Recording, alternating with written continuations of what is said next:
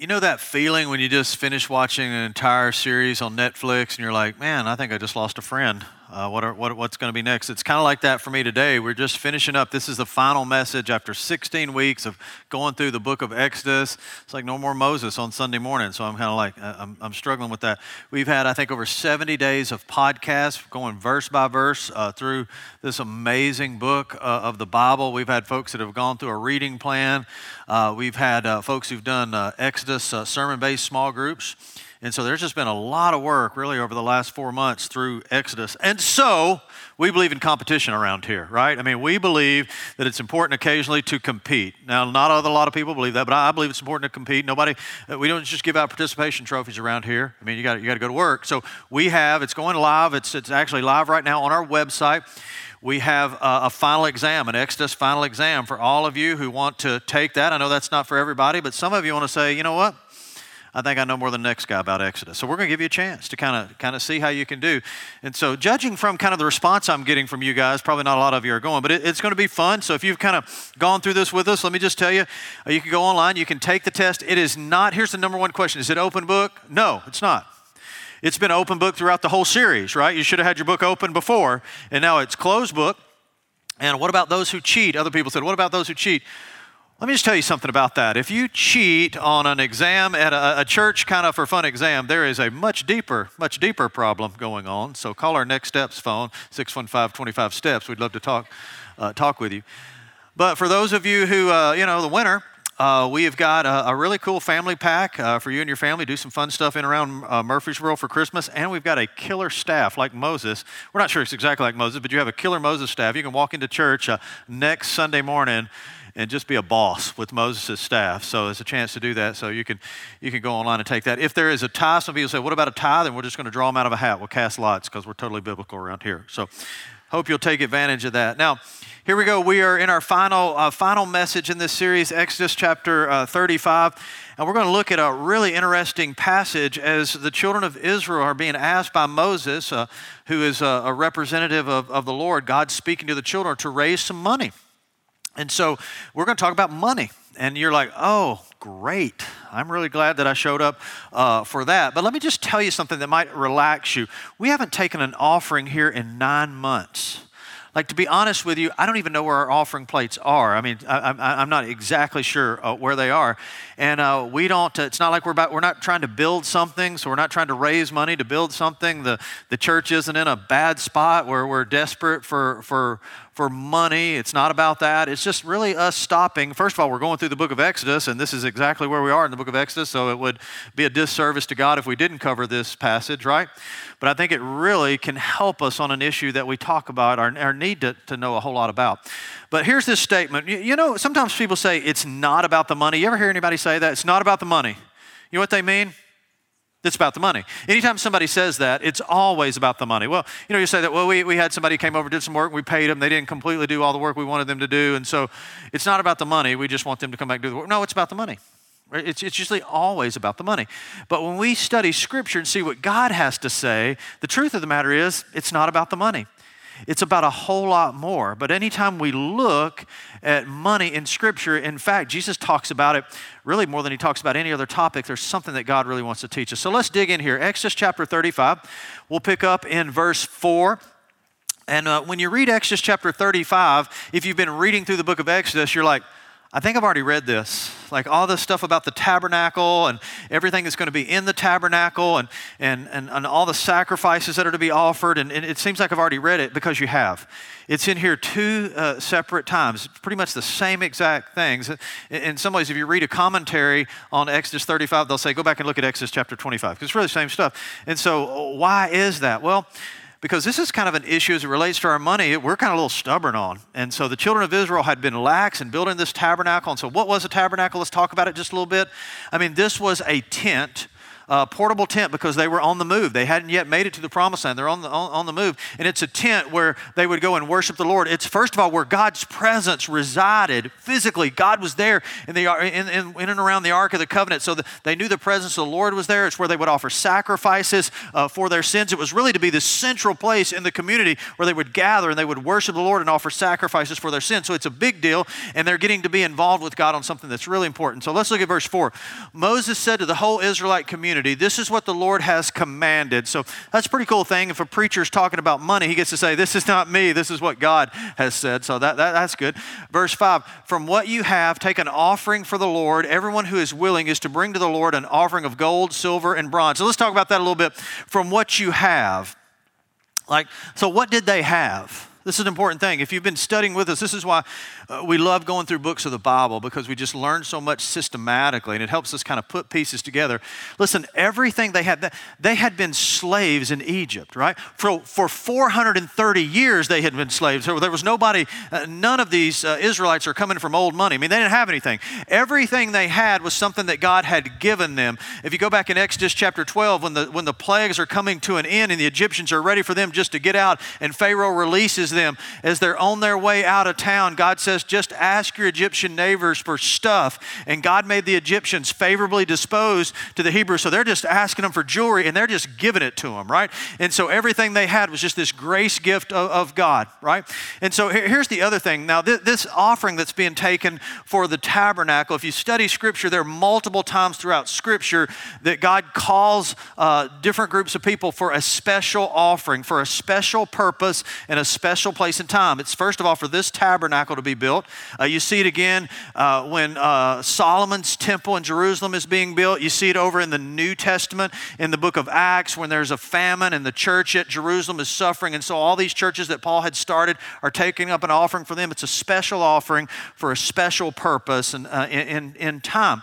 And so, Let's watch this. From what you have taken offering for the Lord, everyone who is willing is to bring to the Lord an offering of gold, silver, and bronze, blue, purple, and scarlet yarn, and fine linen. Now, so these are pretty extravagant gifts. You have gold, silver, and, and, and bronze. You have scarlet yarn. Anytime there's anytime color, uh, a material has been dyed or colored in, in, in the Old Testament or even in the New Testament, you know that's a pretty extravagant gift because the process of doing that was tough. So blue, purple, scarlet, scarlet yarn, fine linen. What's the last one? Goat hair. That like doesn't seem to fit, does it? Like gold, silver, and bronze, you got that? Bring that. You know, fine linen. And then if anybody's got any goat hair, just, just, just bring that as well.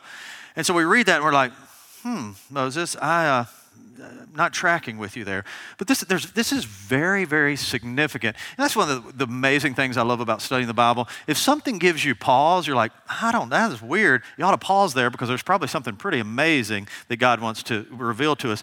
The goat's hair, uh, first of all, how did you get goat's hair? Well, you got goat's hair from brushing a goat right? And, and, and here's the thing. I mean, not everybody could bring gold because not everybody had a whole lot of stuff. But I mean, if you, if you were poor, I mean, you could always go to your neighbor and say, hey, I know this sounds weird. Um, you mind if I brush your goat? Who's going to turn you down on that, right? They needed to do that anyways. You brush the goat and they got goat's hair and they brought that. And so it's really saying that everybody can be involved in this. This is just a great principle. Everybody can be involved in this. And we're talking about money here. Here's the thing with God, it's really not about the money because watch this, this is so important. Like we, we're, we're prone to think, well, like, yeah, the gold is needed. Like God could really use that. Let me just tell you something. Let me tell you something. This is so important. Please listen. God doesn't need anything. Sometimes I hear messages on giving, and it really almost sounds like God's kind of short for the month. God's come up a little short. We need to help him out here to kind of make ends meet. God doesn't need anything. Does that make sense? I'm having trouble connecting to you guys. You understand? God doesn't need anything, right? But he can use everything. And even the, even the children, I can just see just a young child that's wanting to bring an offering, and she goes and she brushes a neighbor's goat and brings that goat hair. And in God's economy, He takes that and does something powerful. You see, the goat hair was used, if you go on and read in this section, the goat hair was used, it was woven together and it's used to make uh, rope and tassel and all these things that they needed inside the tabernacle. In fact, this kind of blows my mind. In fact, when the high priest would go into the Holy of Holies to offer sacrifices for the people once a year, that's a pretty significant event, right, in the Old Testament, right? Uh, he had something tied onto his ankle. Anybody know what that was? Rope. Oh, goat's hair rope right?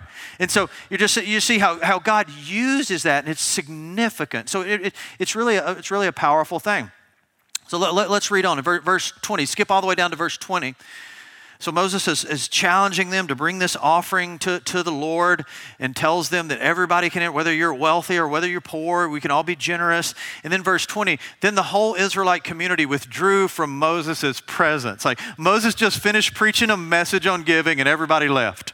I was I, went back. I never do this. I cannot stand to listen to myself preach. I never go back and watch a message because it's like it's like fingernails on a chalkboard for me. I don't know how you guys do it, to be honest with you. Um, but anyway, some some of you are saying I thought Nick was preaching today. That's the reason why I'm here. But anyways, tricked you. Um, but but for me, I, I can't do that. I, I, preached on this passage years ago, and so I wanted to go back and and. Uh, look at that. And I remember when I was watching it, I remember after the message was over, we literally had an exodus. We were, I preached on this passage because we were raising money to build this building here. And, um, and I think it, it, was, it was a good passage for that, but we had a lot of people that left. They were, they were angry. They felt like, you know what, it's just about building big buildings and just not about ministry, and so whatever. But they, they, they, just, they just left. And so here's the thing every time I preach, I think that some, some people say some people say this. They say, you know what? We talked to you or saw you after the sermon on Sunday or in the parking lot or in the hallway, and you're not very friendly. Sometimes people say that about me. I'm, I'm not very friendly. Now, the truth of the matter is, um, you know, if you know me, it's not that I, I'm, I'm not an unfriendly guy. I think if people know me, you would say I'm fairly friendly. If you know me, Sherry, did you? Yeah. I mean, I know you, right? We're cool. All right, aren't we? Yeah, I think so. Good. I'm hoping that would be like super awkward if you no, you're you're you're not friendly. I mean, I'm probably not as not as friendly as Nick. I mean, he's got this just you know you know larger than life personality. But but but the real point is, after I'm done preaching, that's why I'm talking about this. Uh, Moses gets done preaching, everybody leaves. When I'm done preaching, my mind starts racing. I'm like, man, I hope I said, Lord, I hope I said what you wanted me to say. I hope I communicated in a, in a clear manner. I hope I wasn't boring. I, I hope your word was honored. And I hope the people understood what it is that you wanted them to understand. So I just sort of I sort of play those games in my mind, and so I'm kind of distracted. I mean, even Amy will say sometimes on Sunday afternoon, she'll just be like, "You're not really here, are you?" Because I'm kind of going back over over the day, and so that's kind of Moses preaches this message first time ever to ask a group of former slaves for an offering, right? Bring your gold, bring all this stuff, and he's like, and everybody walks away, and he's like, "I don't know how that went." Now, verse 21 tells us how it went. And everyone who was willing, whose heart moved them, came and brought an offering to the Lord for the work on the tent of the meeting or on this tabernacle for all of its service and for the sacred garments. The sacred garments would be uh, the, the garments or the clothing that the priests would wear when they're offering sacrifices. So, what, what just happened? Moses did his part, and then the Holy Spirit of God did his part, and it spurred the people to give. So, the people were giving not because of what Moses said, but because of God taking that and moving and working in their heart, and they wanted to be involved in something far greater than themselves. So, it's, it's, it's a pretty, pretty cool thing. So, let, let, let's look at a couple things things today, just, just very, very, uh, very quickly. Uh, this morning. I will have to tell you that we had, I, I don't, I, it was almost like a little miracle. In the last service, I, I was like running way late. Some of you know because it was late getting in here. And I just said, pray that God will stop time still because He's done that, stand, stand still time. And I looked down and my clock that's right here, you see the clock right beside you, it's on. It, went, it was off. I was like, yeah. Come to find out somebody had just tripped over a cord and pulled that out. But I was like, God's done it. He's done it right here in our midst today. So it's really, really cool. it's a true story. But as it thinks about think about money, right? 70% of our waking hours are spent on, on money, like spent earning, spent on earning money, on spending money. Like every third vehicle in our neighborhood, neighborhood is an Amazon delivery truck right now, right? Our saving money, investing money, maybe, or worrying about money. College students, yeah. You know, we, we think about money a lot. And it's Jesus, it's seemingly Jesus' most popular topic. He talks about money more than he talks heaven about heaven and hell combined. And so maybe there's something there, right? And I, I think, I think it is. And so, but anytime God's talking about money, it's really not about the money, it's about something else. So let's look and see what it is, right? I'm going to share four things, right, with you that I, I, think it is. It's not about the money, but here's what I think it's about. We see it in this passage. Number one, it's about everyone growing in generosity. That's what's happening here from gold to goat's hair, right? From gold to goat's hair says everybody can be involved. If you got a lot, you can be involved. If you got nothing, you, you, you can brush a neighbor's goat and bring some goat's hair because all of us need to grow in generosity. Would you agree with that, that you could grow in generosity? And not just generosity with your money, generous, being generous with your words, with your time, all, all those things. We could grow in, in generosity. Now, now, here's the thing Exodus, here's what's happening. This is so cool. Exodus is a book that really shows us what God is up to. And God is taking a group of people out of captivity. He is releasing them from captivity and He's marking them. In other words, He's doing a fresh work in their life so that they can show the nature of God to the nations. And one of the things that God is doing uh, in these Hebrews is He's marking them with generosity right? And so, consequently, that's what God wants to do in our life. He wants to grow us in generosity. And let me say this, and I know it seems peculiar for a preacher to say something like this.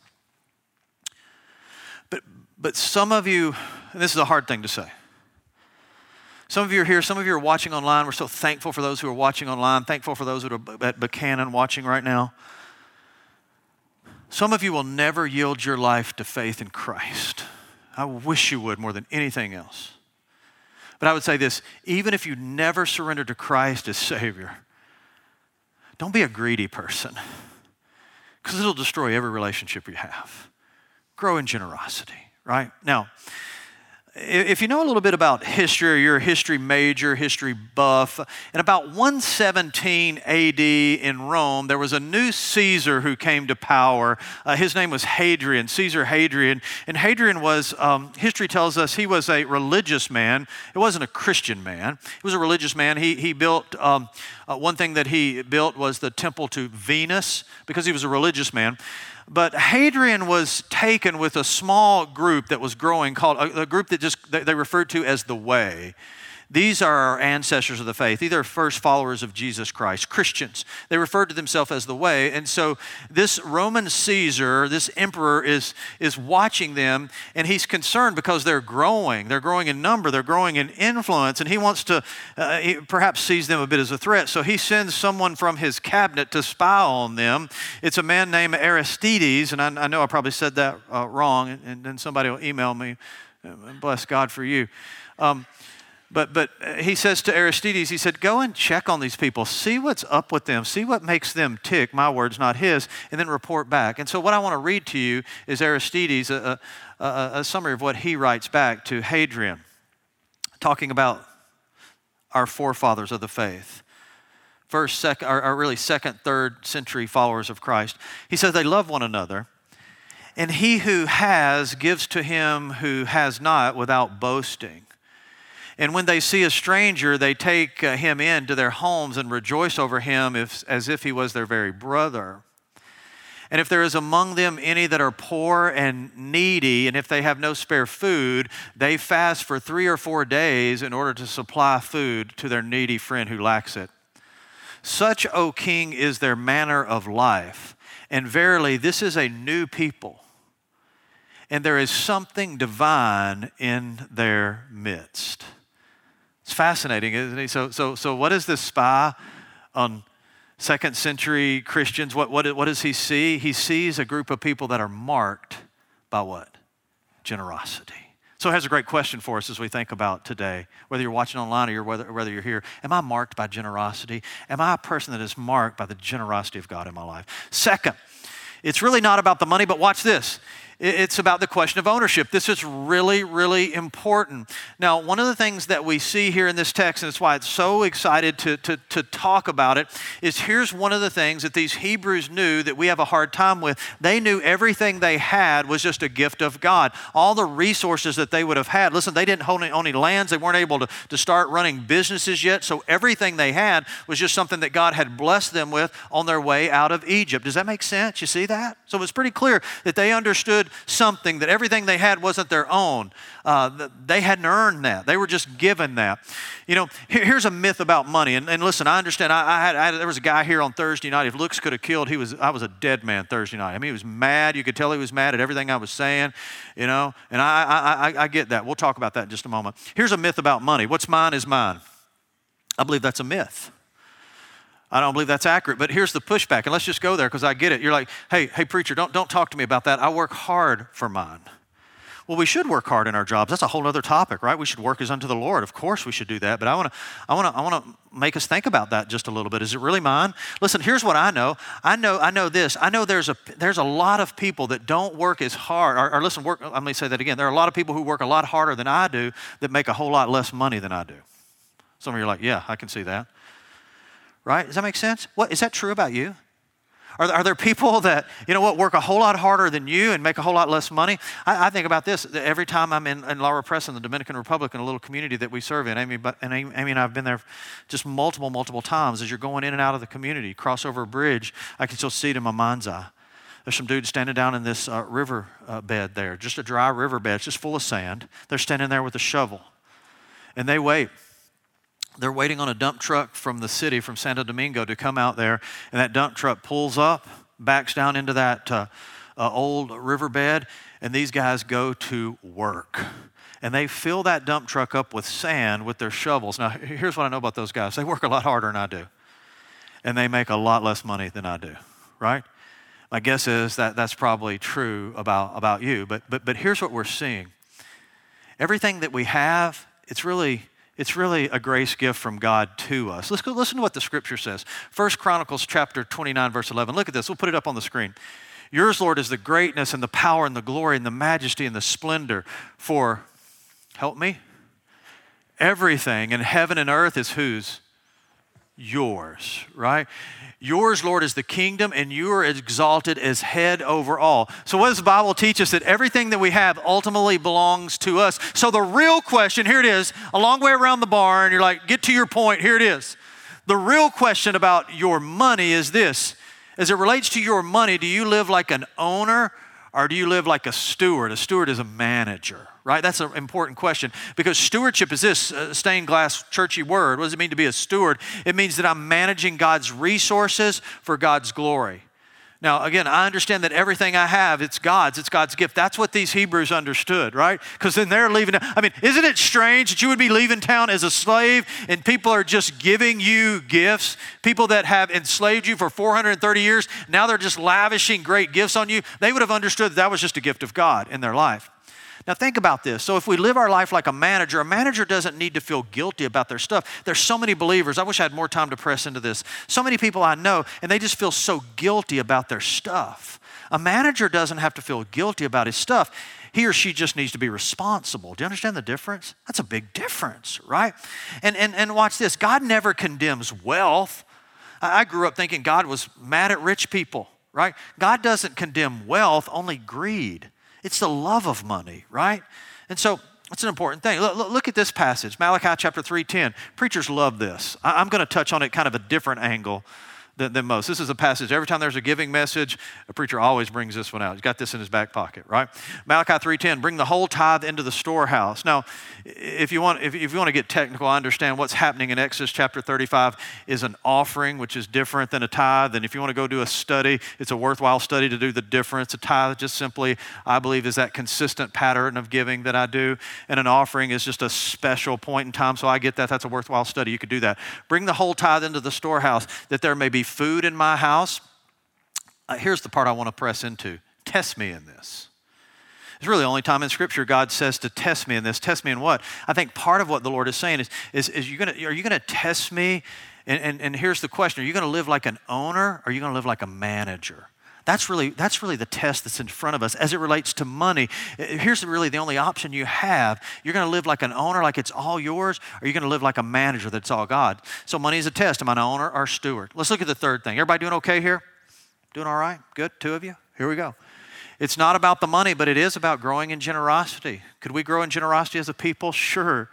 God's generous to us, and it, it, looks so much like our Father when we live generously. Number two, it, it's not about the money, but it is beginning to live my life like a manager instead of an owner. Number three, it's not about the money, but it is about having proper motivation. Now, let's talk about this for just a second, all right? Proper motivation, because anytime somebody like me is talking about money, and I've done it a lot through the years, right?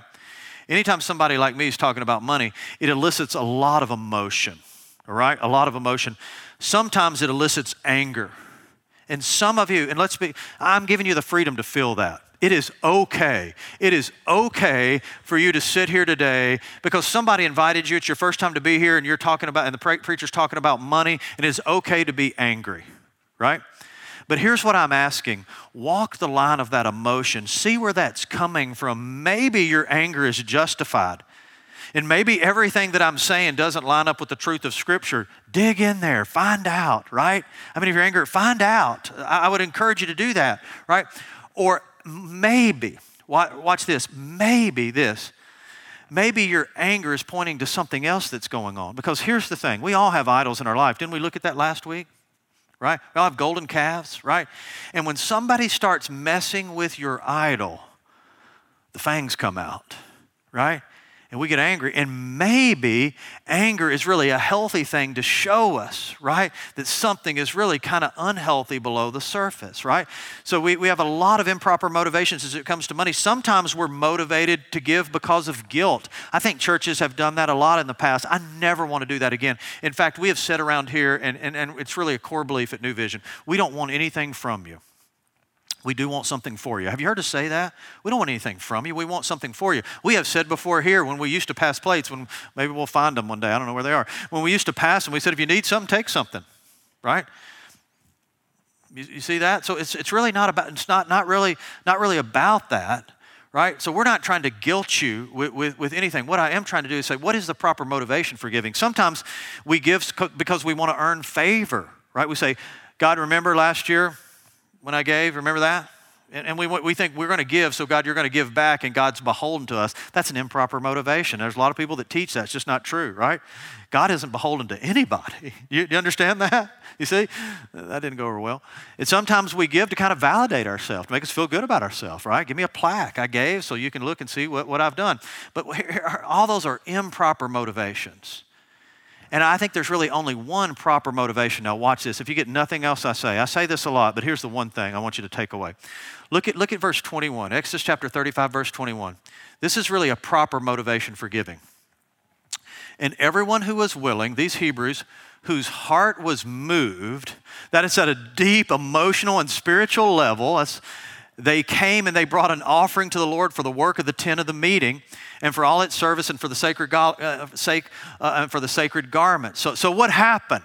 They had proper motivation. Now, now watch this. This is super important. Listen, here is a group of people that are just bringing a gift to the Lord that just a few weeks ago, when Moses is up on the mountain of God, hearing for God from 40 days, after he had given them the law, the Ten Commandments, and in Exodus chapter 24, they said, after hearing the Ten Commandments, they made a covenant that they were going to obey those commandments. And 40 days later, they're throwing their jewelry off and they're going to Aaron. They're saying, Hey, build us a calf. We want to worship it. I mean, I'm talking 40 days later, after they'd committed to God, now they're just giving themselves to the false God. Here, here's what it was like. Here's what it would be like it'd be like somebody having an affair on their honeymoon. Well, that just got real, didn't it? I mean, that's messed up. Everybody in here, whether you grew up in church or didn't, I mean, you would agree, that is super messed up, right?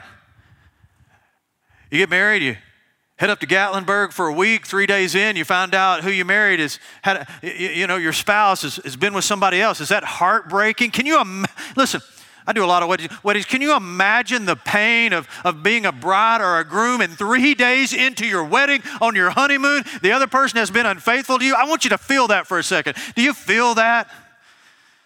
Do you feel anything? I feel that, don't you? Is it time to is it time to go already? Oh man, I'm sorry. I feel I feel rushed. Let's pray again that the clock would stop. Do you mind just unplugging that? That would be just take it, kick that sucker over. Yes, no problem. No problem here. And you say, this is exactly what they did.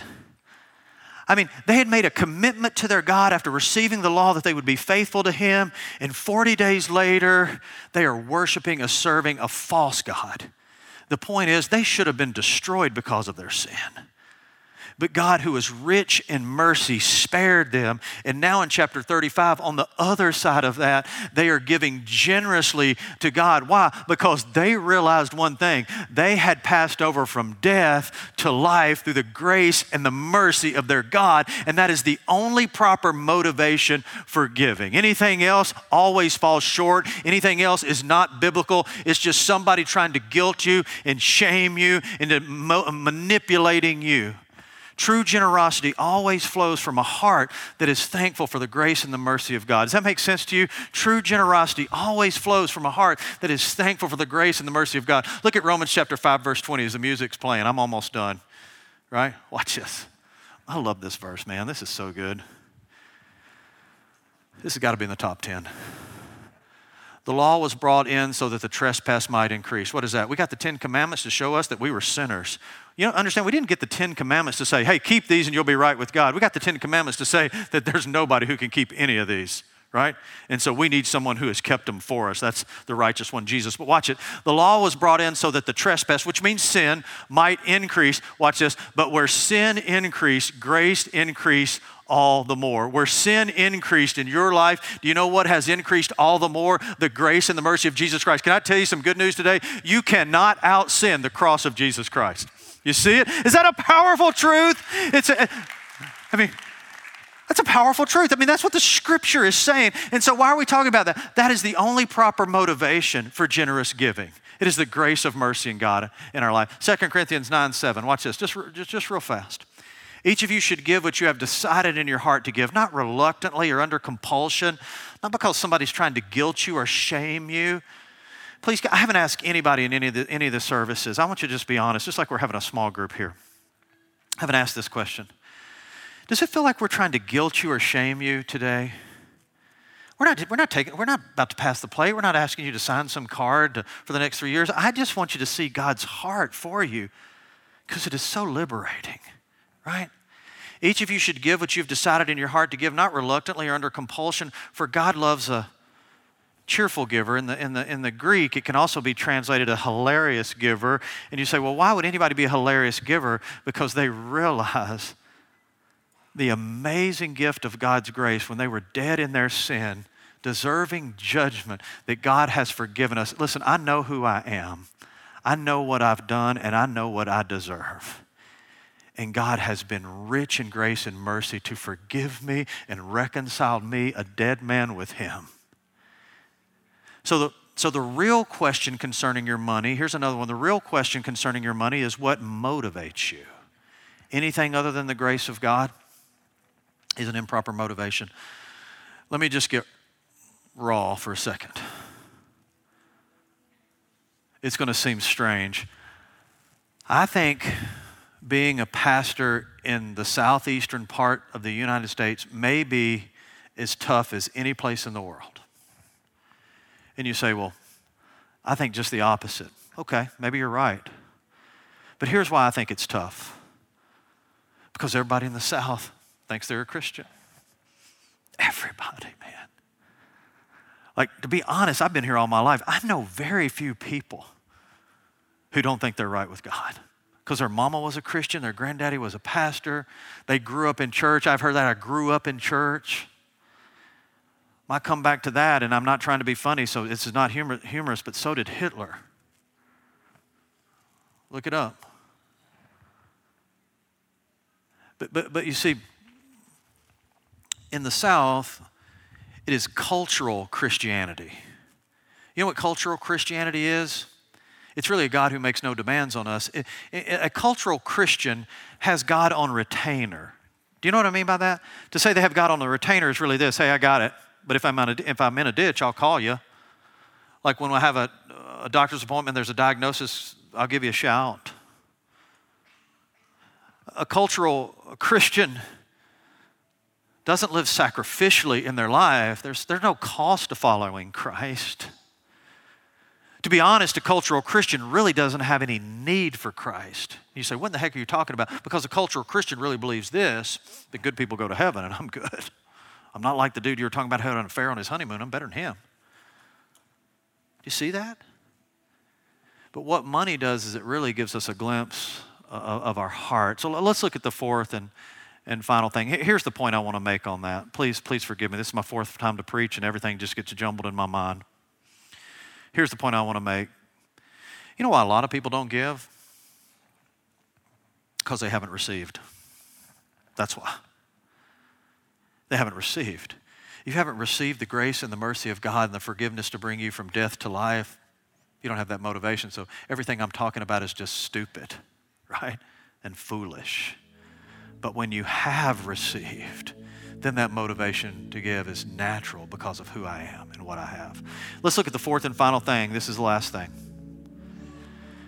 it's really not about the money, but it is about everyone growing in generosity. It's not about the money, but it is about a question of ownership. You're going to live like an owner, you're going to live like a manager. It's not about the money, but it is about having a proper motivation. The grace of God is the only proper motivation. It's not about the money, but it is about moving from fear to faith. You know, here's the thing fear is a greater deterrent to you not giving than greed. And we tend to build financial security in our lives by withholding from God. That's what human beings do.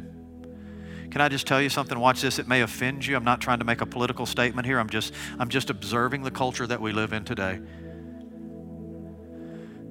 In almost 30 years of ministry, I've probably never seen more fear than I see today. Never seen more anxiety among college students, to be honest with you, than we're, we're seeing today in every facet of every facet of our culture. We believe you know, we're in the middle of a pandemic. What's going to happen with this? You know what? We've, we've had a, a, a political change, and so what's that going to do uh, to our economy? And so here's what I hear people saying with all the racial unrest the sky is falling, the sky is falling, and we're living in fear. Can I tell you something today? Listen, listen, the sky is not falling. And you say, well, how do you know that? Because I know who put the stars in their place and it's not falling. Now, listen, you're clapping, which is cutting it, making me go over. That's why. Colossians chapter 1, verse 16. I wasn't trying to be rude, I'm just trying to get finished on time. Colossians 1 16. Listen to this. Listen. For in him all things were created. You believe that? In the Lord Jesus, he spoke everything into existence. Things in heaven and things on earth, visible and invisible whether thrones, look at this, whether thrones or powers or rulers or authorities, what is it saying? Jesus is in control of who's in control. The sky's not falling. And all things have been created through him and for him. He's going to use it for his glory. He's going to use it for his glory. Look at verse 17. This will help you. He is before all things. He's seen it before. He is before all things, and in him, read it with me, and in him all things what? hold together. Let's say it again. And in Him, meaning in Jesus, all things hold together. Does that help you today? In Him, all things hold together. So I don't have to live in fear. But watch this. That's why many times we don't give because we live in fear about the future. Can I just tell you something today about your finances? And some of you are like, You're not a financial planner, bro. I've got one of those. I don't need to listen to you. What I'm saying is true. Right? you, you'll never get ahead. You don't get ahead financially by withholding from God. It just doesn't work. And you say, well, how do you know that? Watch this. We withhold with, from God because of fear. Do you remember Exodus chapter 16? Do you remember when the children of Israel were, were hungry in the wilderness and God brought them something to eat every morning? What was it? Help me here. It's called manna. And, and in Exodus chapter 16, God tells them, He gives them specific instructions about the manna. He says, You go out every morning and you gather just what you need for your family. And it was very specific about how much they would gather and no more because every day he wanted them dependent upon him except the Sabbath, and they would gather a double, double portion for the Sabbath day, right? The Bible's very clear about that. Is that what the children of Israel did? No. They did exactly what we do. They said, I'm not sure it'll be here tomorrow. It was good. So I got a little extra. I got me a little extra, and they put it in the corner of their tent. What happened the next morning when they woke up? Those of you who read the story, what happened the next morning? Maggots in the manna. That's a mess, isn't it? I'm not so sure that that isn't what happens in our life when we try to withhold from God, right? We live in fear instead of faith. Because remember, we said this last week. What is God trying to do in our life? Listen, what's God trying to do? He's trying to, he's trying to teach us to walk by faith, not by sight, and not by fear, to trust Him. In the most difficult area in your life to trust God, listen, the most difficult area to trust God in your life is money. Sam Houston, when Sam Houston uh, came to faith in Christ and, and when he was going to be baptized, he, was, he, he wanted to be baptized with his wallet in his pocket. True story. He said, Because I know this is going to be the hardest thing to be sanctified. He was right about that, right? Pretty good. Really, to be honest with you, that's why in the book of Exodus, I think it's one of the reasons why two different times the same thing's told about raising money and, and for the tabernacle because it's tough, right? It's hard to trust him in that. Let's close with this Exodus 36, verse 3. Let's see how the story ends. This is, this is great. So Moses teaches, the people, the people start giving, and then watch what happens. You've never heard anything like this before. They received from Moses all the offerings the Israelites had brought to carry out the work of constructing the sanctuary, and the people continued to bring free will offerings morning after morning. So all the skilled workers who were doing all the work on the sanctuary left what they were doing and said to Moses, In other words, get, get this. In other words, get this. Here's the guys doing the work, and they said, Time out. They walked off the job site and they went to Moses and said, Hey, we can't keep doing our work. We told them to stop bringing stuff. They keep bringing stuff. We can't even work here because there's so much stuff that we can't do the work. And so they go to Moses and, and they tell on the people. Tell on the people for doing what? For giving too much. This is, the, this is really one of the finest hours for the children of Israel. I mean, I grew up in church and just beating up on the Hebrews every Sunday morning in Sunday school, right? We just beat up on them, right? By all the mistakes they made. This is their finest hour. They trust God in this amazing way. Just keep, keep, keep coming. And so they tell Moses on them. So, verse 6, watch this. Moses has got to go back. No preacher has ever had to do this. Then Moses gave an order, and they sent this word throughout the camp.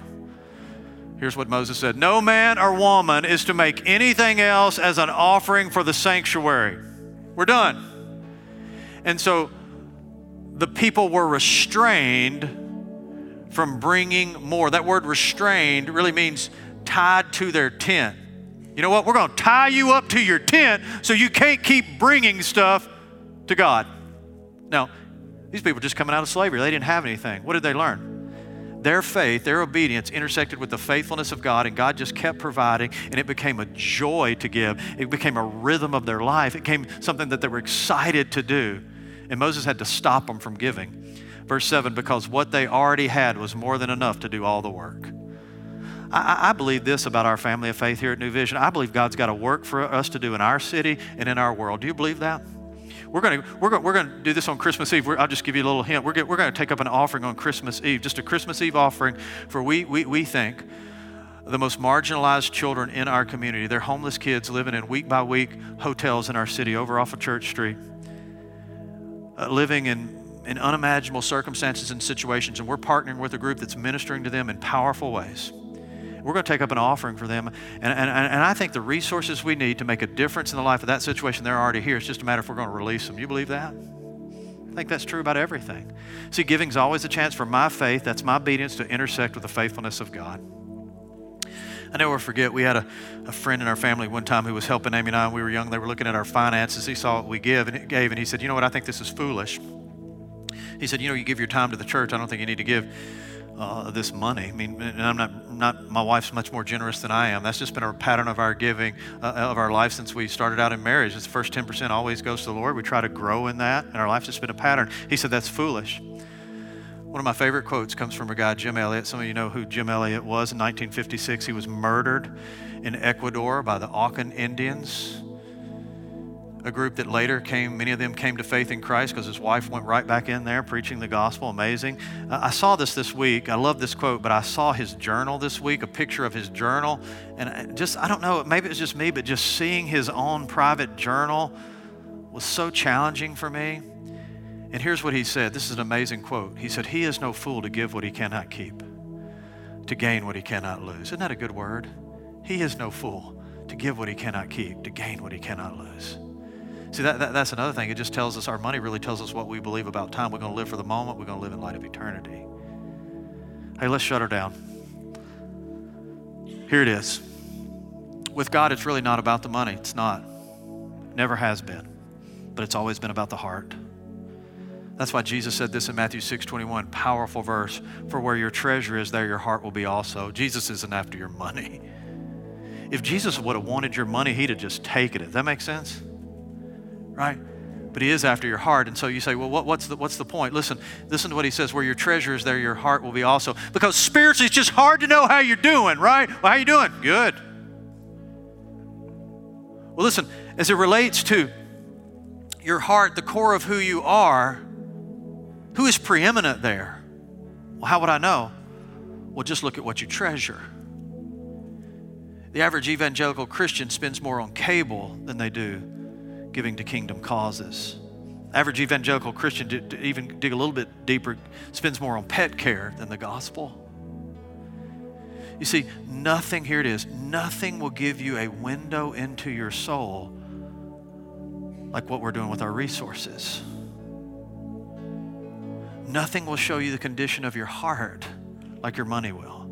And today, the point of this today is not a harvest of money coming into the church. We're not even taking up an offering. I mean, we got some black boxes if you want to give on your way out. That, that's cool, but we're not passing the plate. What's it about? A chance for you to stop and maybe, just maybe, take a look at the condition of your heart. Because it's pretty clear to see where we're spending our money and where we're spending our time. And that just shows us what we treasure most. And for some of you, it opens your eyes to something that you've never seen before. The truth of the matter is that you've never treasured Him most. You've really always lived like an owner. You've never received His grace and moved from death to life. And it's giving you a window into the that. It's a great opportunity. I want to pray for us today. Father, thank you for this moment in time that we get a chance to get a glimpse into our soul. And nothing will show us that. Like seeing what we do with our time and our talents and our financial resources. Father, through the power of the Holy Spirit, reveal to us where our treasure is. And Father, show us afresh and anew, show us in afresh and anew that you treasure us most of all. That's why you died, so that we could be forgiven. And my prayer is right now in this moment, someone here would trust you and you alone and begin to treasure you above all things. In Jesus' name.